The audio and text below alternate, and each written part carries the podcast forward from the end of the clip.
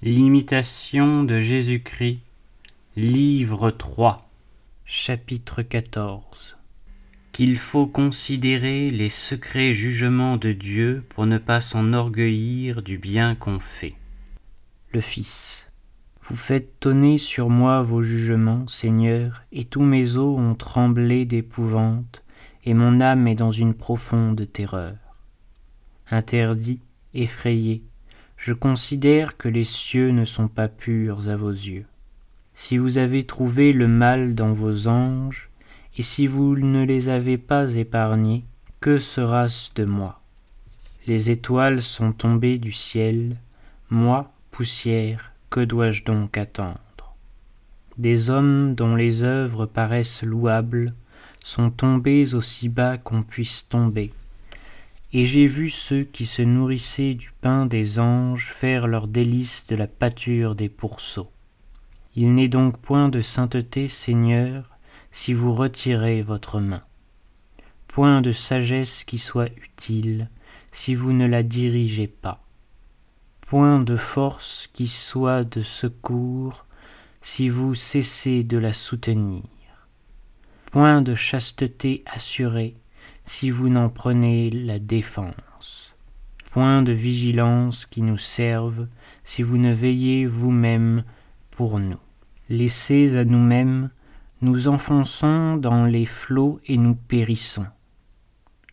Venez-vous à nous, nous nous relevons et nous vivons, car nous sommes chancelants, mais vous nous affermissez, nous sommes tièdes, mais vous nous enflammez.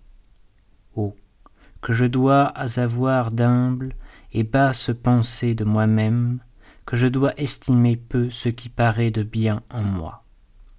Oh, que je dois m'abaisser profondément, Seigneur, devant vos jugements impénétrables, où je me perds comme dans un abîme, et vois que je ne suis rien que néant et un pur néant.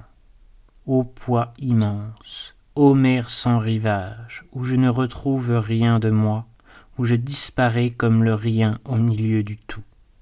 Où donc l'orgueil se cachera-t-il? Où la confiance en sa propre vertu? Toute vanité s'éteint dans la profondeur de vos jugements sur moi. Qu'est-ce que toute chair devant vous? L'argile s'élèvera-t-elle contre celui qui l'a formée? Comment celui dont le cœur est vraiment soumis à Dieu pourrait-il s'enfler d'une louange vaine? Le monde entier ne saurait inspirer d'orgueil à celui que la vérité a soumis à son empire. Et jamais il ne sera ému des applaudissements des hommes, celui dont l'espérance est affermie en Dieu. Car ceux qui parlent ne sont rien, ils s'évanouiront avec le bruit de leurs paroles, mais la vérité du Seigneur demeure éternellement. Réflexion. Une des plus dangereuses tentations et des plus déliées est celle de l'orgueil dans le bien. Pour peu qu'elle se relâche de sa vigilance, l'âme que la grâce avait élevée au-dessus de la nature et de sa corruption glisse imperceptiblement et retombe en elle-même. On s'est garanti de certaines fautes, on a pratiqué certaines vertus, l'amour-propre s'arrête à cette pensée, et s'y repose avec complaisance. On se regarde, on est content de soi, on se préfère peut-être à tel ou tel autre, et l'on en vient jusqu'à s'attribuer secrètement les dons de Dieu, un des crimes qui offense le plus ce Dieu jaloux et vengeur, et qui ne donnera sa gloire à nul autre, et qui résiste au superbe. Que fait-il cependant? Il se retire, il délaisse cet insensé qui comptait sur ses forces, il l'abandonne à son orgueil. Alors arrivent ces chutes terribles qui étonnent et consternent, ces chutes inattendues, effrayants exemples des jugements divins. Malheur à qui s'appuie sur sa propre justice, la ruine l'attend. Je ne sens, disait l'apôtre, rien en moi qui m'accuse, mais je ne suis pas pour cela justifié, car celui qui me juge, c'est le Seigneur.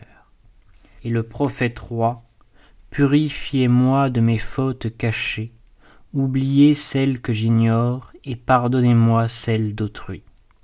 Prière admirable qui rappelle à l'homme cette funeste communication du mal en vertu de laquelle il est, hélas, si peu de péchés purement personnels. Donc nul refuge, nulle assurance que dans l'humilité, dans l'aveu sincère, dans la conviction et le sentiment toujours présent de notre profonde misère, joint à la confiance en Dieu seul. Prosternés à ses pieds, disons-lui avec le psalmiste, Ma honte est sans cesse devant moi, et la confusion a couvert mon visage.